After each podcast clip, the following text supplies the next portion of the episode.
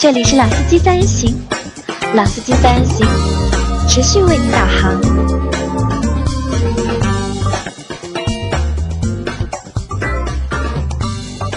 Hello，大家好，欢迎收听老司机三人行，我是杨磊。哎，大家好，我是周老师。大家好，我是阿 Q。呃，阿 Q 整个九月份一集节目也没有参加，那今天十月一号过了之后啊，就是总算来参加我们节目了。阿 Q 前一阵在忙什么？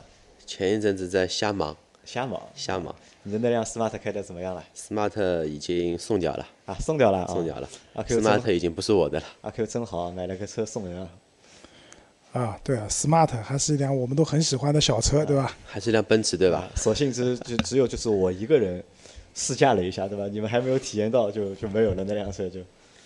那这期节目呢，我们会聊什么呢？因为刚刚过完了就是十一的长假嘛，连着国庆和中秋，然后呢，我们也很多期没有更新，很多天没有更新了嘛，可能大家也都想我们了。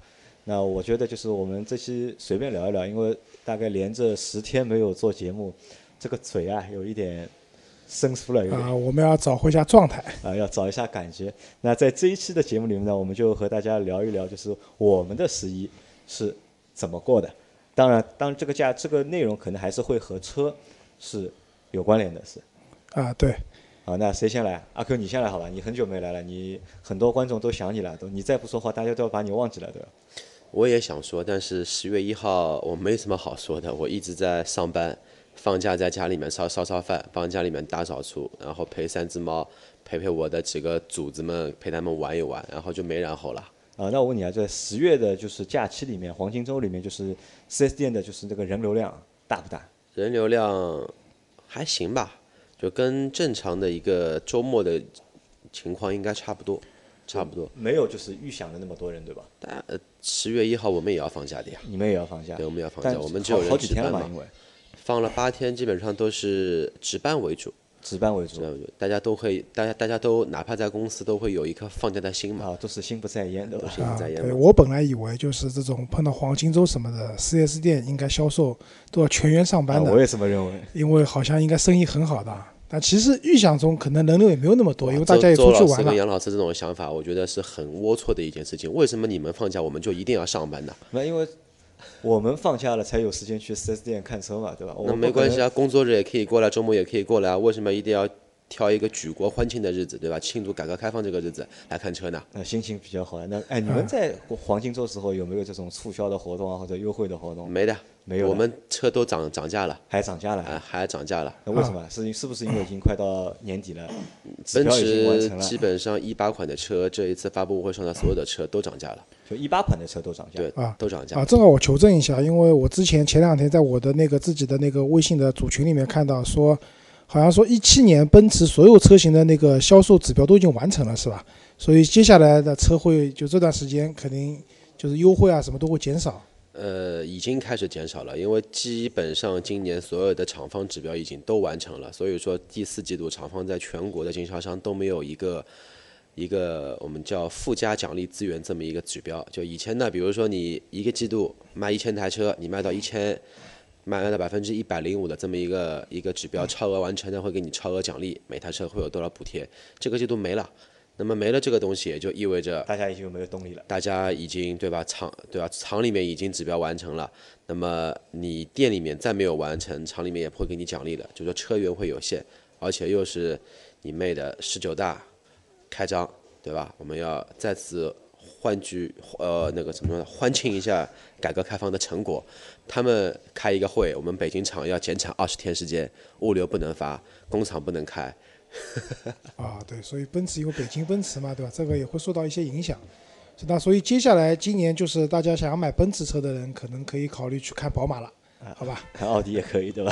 对的，奔驰可以不用去了。那阿 Q，你在这个假期里面有没有成交？呃有卖了几台？卖了没几台。卖卖，你和我们大家说一下吧，卖了几台？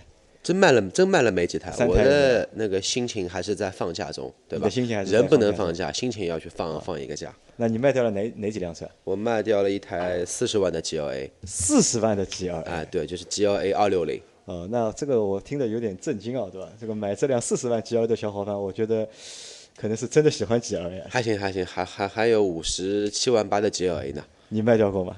呃，GLA 五十七万八的车还真卖掉过，是 AMG 啊，AM 啊 AM 级啊的对吧？，AMG 嘛，那 A 四五啊这些 CLA、AMG 都很贵的，对吧？对啊。不过我觉得啊，就是买 GLA 的人可能还是看重奔驰的品牌，不错的外观，然后因为 GLA 两百的话，现在二十几万就能买了，二十几万，这个车呢适合女孩子嘛，呃女孩子是女孩子，如果有哪个女孩子买个这个车，外观也是可不是外观了，长得也是不错的，我会附上我最热情的这种对吧服务理念，给他味道一个服务的。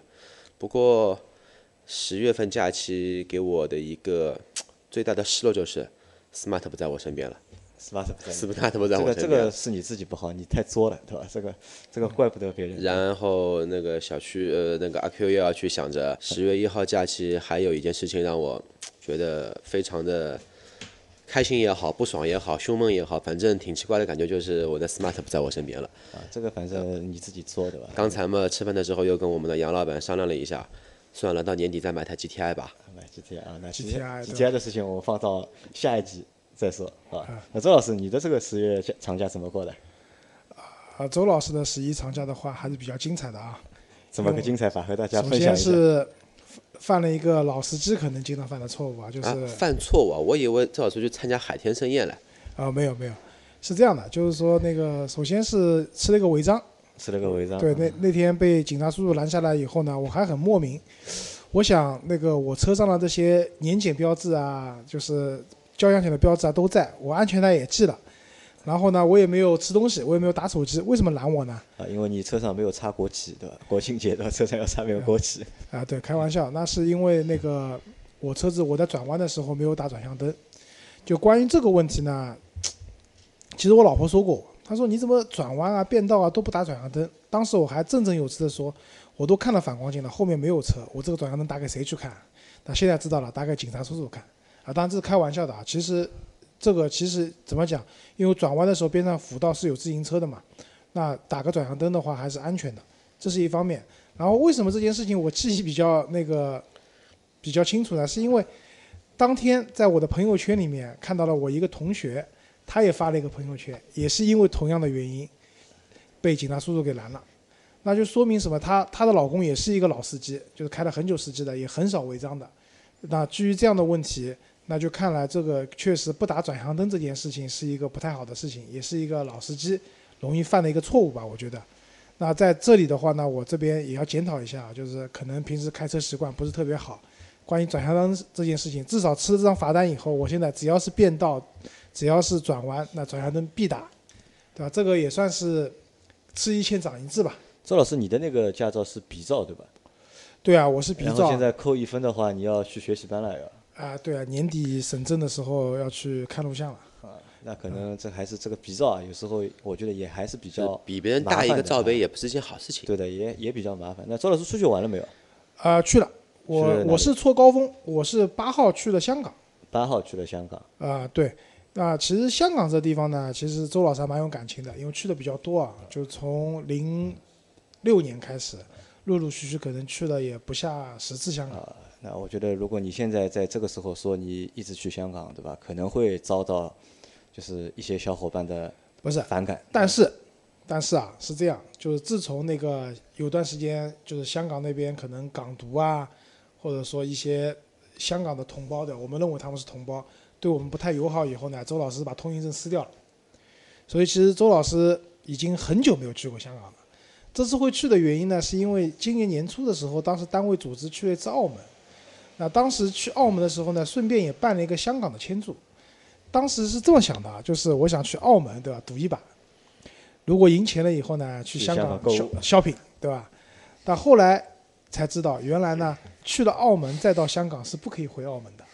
但是呢，你如果先去香港到澳门是可以回香港的，这是两地不同的出入关的一个政策。所以如果有兴趣去玩的小伙伴呢，要记住这一点啊。就澳门只能进一次，你的签注就没用了。香港是可以去了澳门再回去的。然后那个这次去香港玩呢，那因为签注嘛，就是有了，那想想那就去逛逛吧，因为好久没去了。然后那个订了一个套餐，还蛮便宜的，去香港四天三晚的这样一个套餐，来回东航的飞机。那我这次去香港呢，最大的一个感受是什么？就是可能是就像去欧洲一些城市一样，就是一些相对来说比较发达或者成熟的地区啊，这个地方真的是没有什么变化的。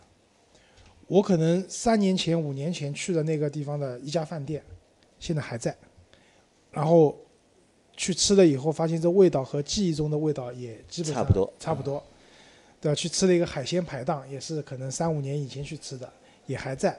除了涨价了以外，其他好像味道各方面都差不多。其实这个主要还是因为我们这里就是内地城市啊，就是发展的太快，不是说别人没在发展，是我们发展的太快。对这个相比较而言啊，就可以说就是我们国内，包括我们上海也好，包括一些其他城市也好，其实这些年发展真的是非常快的，造地铁，对吧？然后造高架，然后各种各样的造新兴的一些新城啊，包括一些主城区的改造啊，老城区的改造，其实变化是非常大的。那所以我们这边导航的话，用高德这样的一些导航的话，它是地图是实时更新的。那但是像去那些地方的话，其实他们的地图基本上也不需要更新，因为可能三五年都没有变化的。那周老师去香港的话，有没有买那个新的苹果手机啊？啊，去之前呢信誓旦旦不买，然后呢去的时候呢是这样，我老婆的同学想要买个那个 iPhone 八，然后去的时候呢也查了，说这个 iPhone 八好像不太怎么样，不太畅销吧，就是香港的苹果店的话随到可以随买，然后去了以后发现，因为我是错高峰嘛，我是八号到的香香港，会发现。香港的苹果店可能经过一个十一黄金周，手机都卖空掉了对吧卖空掉了，对，所以 iPhone 八已经全香港都断货了，就不管是一百二十八 G、六十四 G 的，还是二百五十六 G 的，任何颜色都已经断货了，没有了。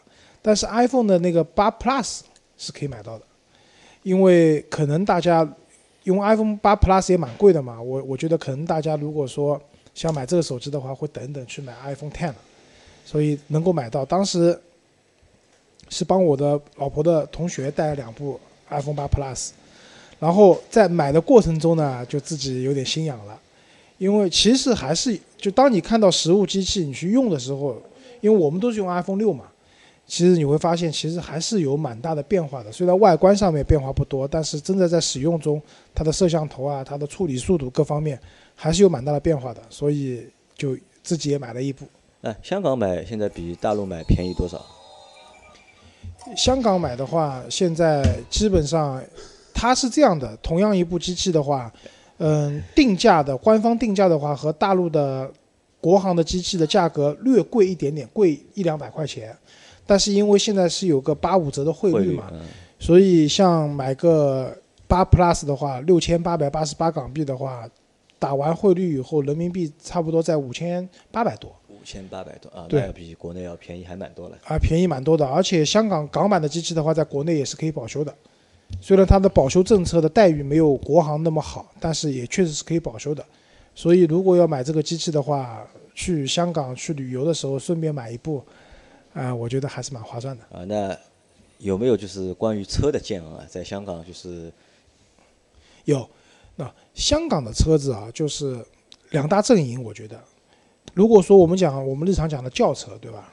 它的基本上，嗯、欧洲车，但是我讲的欧洲车仅限于德国车 BBA 啊，BBA，对的，仅限于 BBA，奔驰、宝马，有一一一些奥迪，因为其实对香港来讲也是一样，因为他自己不造车嘛，所有的车都是进口的。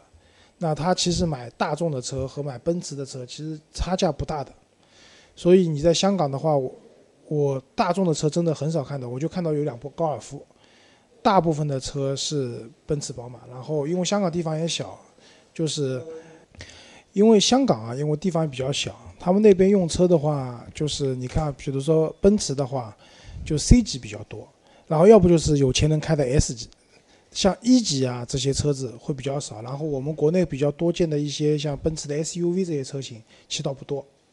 那这是一方面啊，然后还有一个就是日本的一个就是日系车的阵营嘛。那日系车其实主要什么车？丰田，对，阿尔法的类似这样的一些 MPV，七座的 MPV，那有有丰田的，有本田的，包括还有那个日产的车子，七座的 MPV 的车型非常多。然后香港也是一个改装文化比较发达的一个地区。那我在路上看到停在路边的这些车子的话，基本上包围，然后轮毂都是改动过的，然后总体的观感给人的感觉的话，就是车子啊都蛮好看的，大的那个铝合金的大的轮毂亮亮的，然后包围的话显得这个车也比较低，然后车子里面隐私都做得非常好，就后排本身就是隐私玻璃，他们那边不贴膜嘛，但是他们有那个窗帘帘窗帘，嗯，啊，用窗帘把你拉起来，所以也看不到里面那个具体的一个情况，所以就其实感觉上就跟我们港剧里面看到了这种保姆车是非常像的啊，这种车型非常比较多。然后还有一个要讲的是什么呢？特斯拉，特斯拉啊，多不多啊？特斯拉？嗯，其实不算很多，呃，为什么？就是因为就是周老师这次去去香港，就是到的时候去宾馆，因为行李少嘛，我是自己坐那个地铁去去宾馆的。然后回程的话，因为买买买东西比较多了以后，可能拖着行李坐地铁不太方便，所以当时就在那个那个淘宝的那个飞猪旅行上面订了一辆包了一辆车，就是可以送机的那样一个车型，也蛮好玩的。它是舒适型车，比如说类似于它写的是类似于像卡罗拉这样的一些车型，它的那个价格是三百五十块钱，然后它还有一个选项叫豪华轿车或者叫高级轿车，然后类似的车型是像本田雅阁啊、凯美瑞，只要三百多块，三百十三块钱，就比舒适型轿车便宜。当时我也不 没弄明白为什么这样，当然，那我肯定挑便宜的、又车型大的车子去选择嘛。那最后来的是一辆特斯拉。九零 T，当时啊都都震惊了哇！特斯拉来接我们，然后特斯拉的后备箱挺大的，我一个二十八寸的行李箱加一个登机箱，再加上一些小行李都能放放进去。然后从坐乘坐的感受来讲的话，因为特斯拉之前周老师自己也开过嘛，但是那个自己开的比较猛，觉得这个加速很厉害。但是真的去坐的时候，司机开的比较平稳的情况下，这辆车乘坐感受还是挺舒服的。那特斯拉在香港卖多少钱？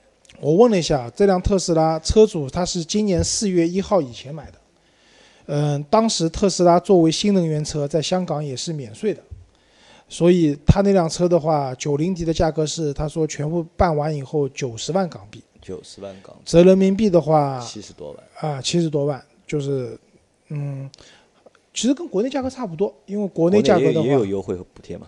呃对啊、国内其实没有补贴，因为特斯拉就是上海送块牌照，补贴是因为它进口车嘛，没有补贴。但是香港从四月一号以后，可能据车主讲，可能是一些其他一些汽车厂商，因为卖传统燃油车的汽车厂商，嗯，觉得特斯拉这个优惠不公平，所以跟香港的政府就去逼逼叨逼逼叨去了。最后的结果就是特斯拉现在也要征税了。他们那边特斯拉是可能是按照豪华车的标准来征税的，百分之一百。所以当时九十万港币的一辆特斯拉的话，现在好像卖到一百八十万港币。那当时我也问，因为香港大家知道是免税的嘛，它是个免税港嘛。那其实免税定义是说一些日用品，大部分的日用品，包括一些奢侈品这些就是使用的东西，确实是免税的。但是汽车，因为香港政府可能也不希望有太多的汽车在路上，就是对环保啊各方面不利，所以汽车是在香港为数不多的需要征税的一项商品。然后他们的税收其实也蛮高的，根据车型的级别、排量等方面来算的话，蛮高的。像特斯拉要征百分之一百的税，所以这个车基本上在香港现在就没有市场了。然后，但是香港的就因为车不多嘛，但是香港它的特斯拉的超级充电站的铺设还是比较完善的，所以车主告诉我，基本上充电啊各方面啊都还蛮方便的。那有没有在香港看到我们自主品牌的车？没有。但是呢，讲到自主品牌是这样，就是特斯拉的车主他跟我讲，他说听说你们国内有比亚迪唐，他问我这个车有没有开过，我说唐我没有开过，但是我曾经买过一辆秦，是唐的轿车版。然后他问我怎么样，我也跟他讲了一下，其实车因为价格相对来说是非常实惠的嘛，动力也非常好，然后也可以充电，然后香港的车主也表示很羡慕，也希望有一辆这样的车，既可以加油又可以充电的这样一辆车。所以这个听上去我觉得还蛮自豪的，但是你知道香港路面上自主品牌的车还真没有。还真没有，对吧？啊，那我觉得就哪天如果中国的自主品牌车如果能够进到香港，或者进到台湾，或者进到澳门的话，那我觉得也是一个比较大的一个升级或者是进步嘛。因为现在像一些合资品牌，确实有一些车型造了以后反输国外的，包括上海通用啊，但是他们反输的国外的话，市场通常一些南美洲好，像，包括一些。包括一些可能中东地区啊，这些一些不是特别大的市场。那杨老师的意思其实是我哪一天我们中国自己造的车可以进口到一些主流的汽车市场，包括欧洲市场、日本市场啊，那个我觉得这个还要远一点，那个要跨好几级啊了，，我觉得。就是前一步可能先把我们的一些特别行政区，对？对的，先覆盖掉。啊，对台湾省，对吧？先覆盖一下，那我觉得也是一个很大的进步啊。啊，那周老师前面说了，周老师去了香港，对吧？但是除了周老师在这个长假里面，你你有自己有没有开车？开车出去玩有过没有？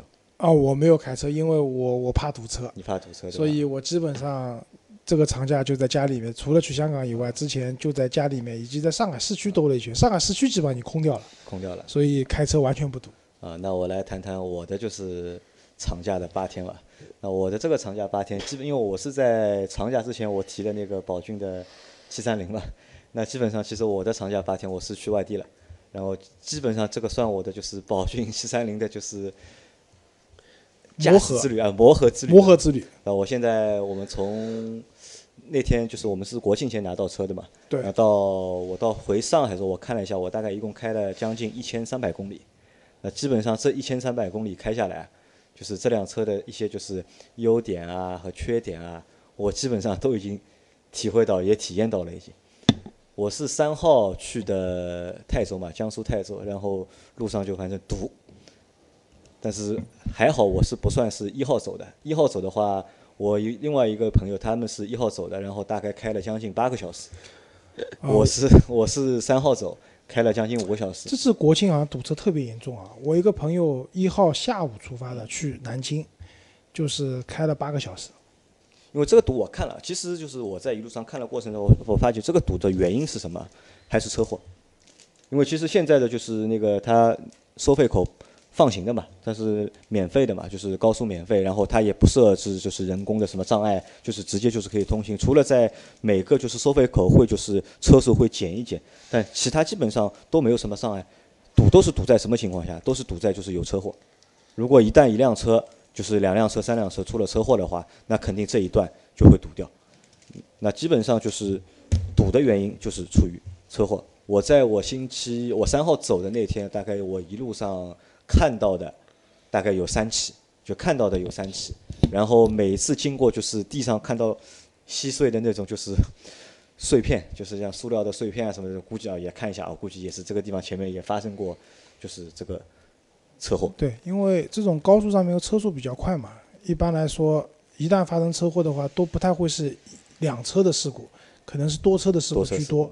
那这样的话，一堵就堵掉几根车道，然后大家经过的时候，可能还要再看一眼，减个速看一眼，对吧？这样导致整个拥堵就更加严重了。啊，但是经过这个五个小时的，就是长途的，就是驾驶啊，那我深刻的体会到，就是 MPV 的一个优点，就真的是就体现出来了。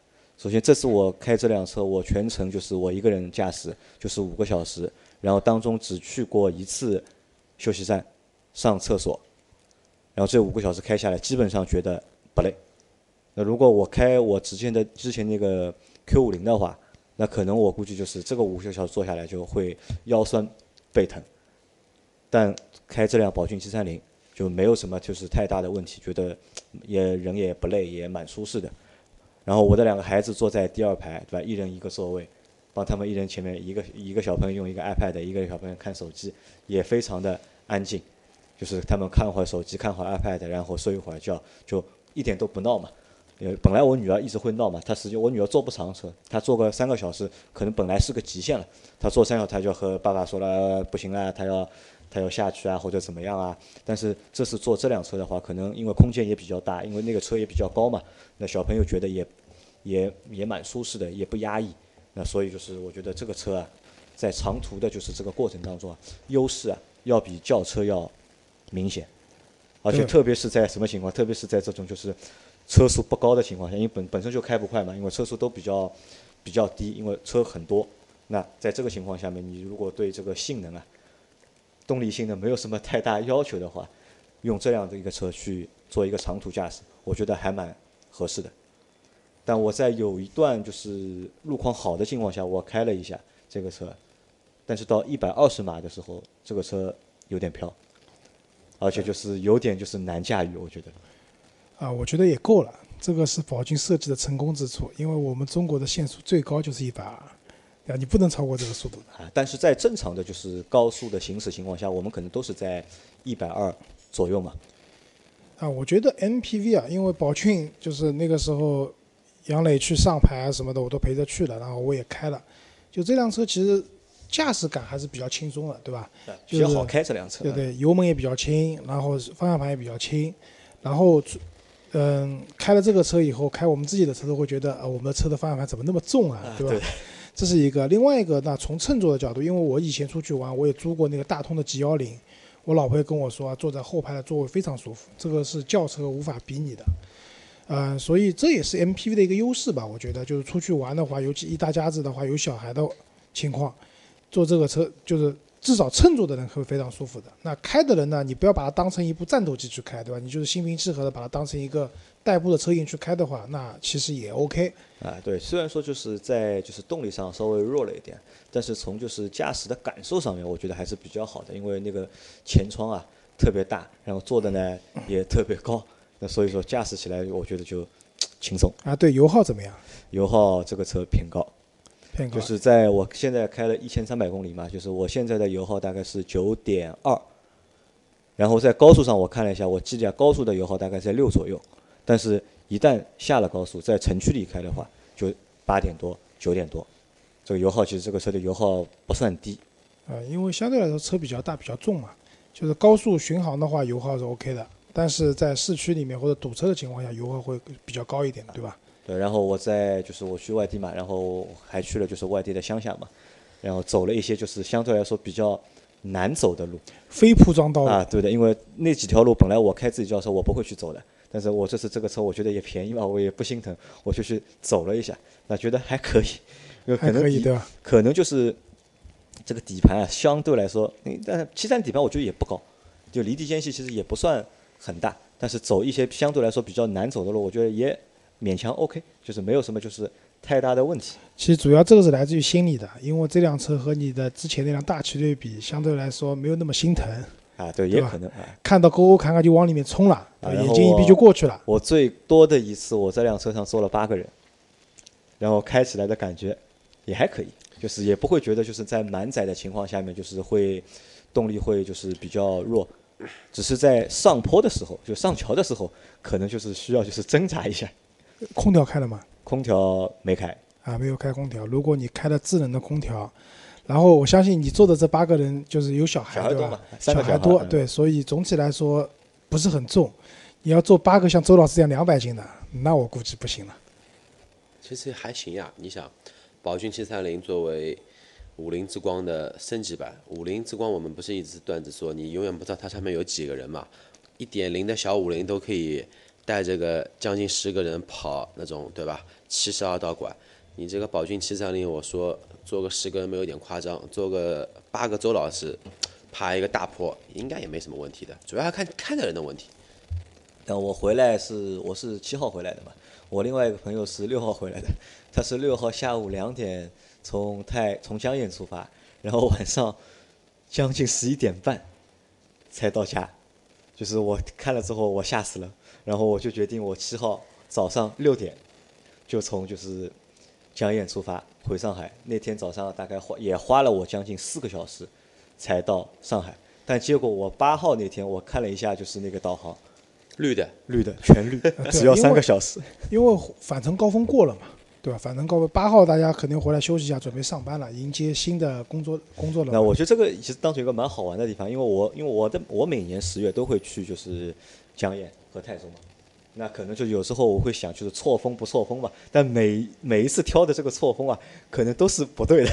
啊周老师这次去香港错峰就错对了，除了 iPhone 八没买到，其他真的人少很多。啊，好吧，那我们这期节目就先到这里，然后后面接着再和大家聊。好，谢谢大家，再见。再见。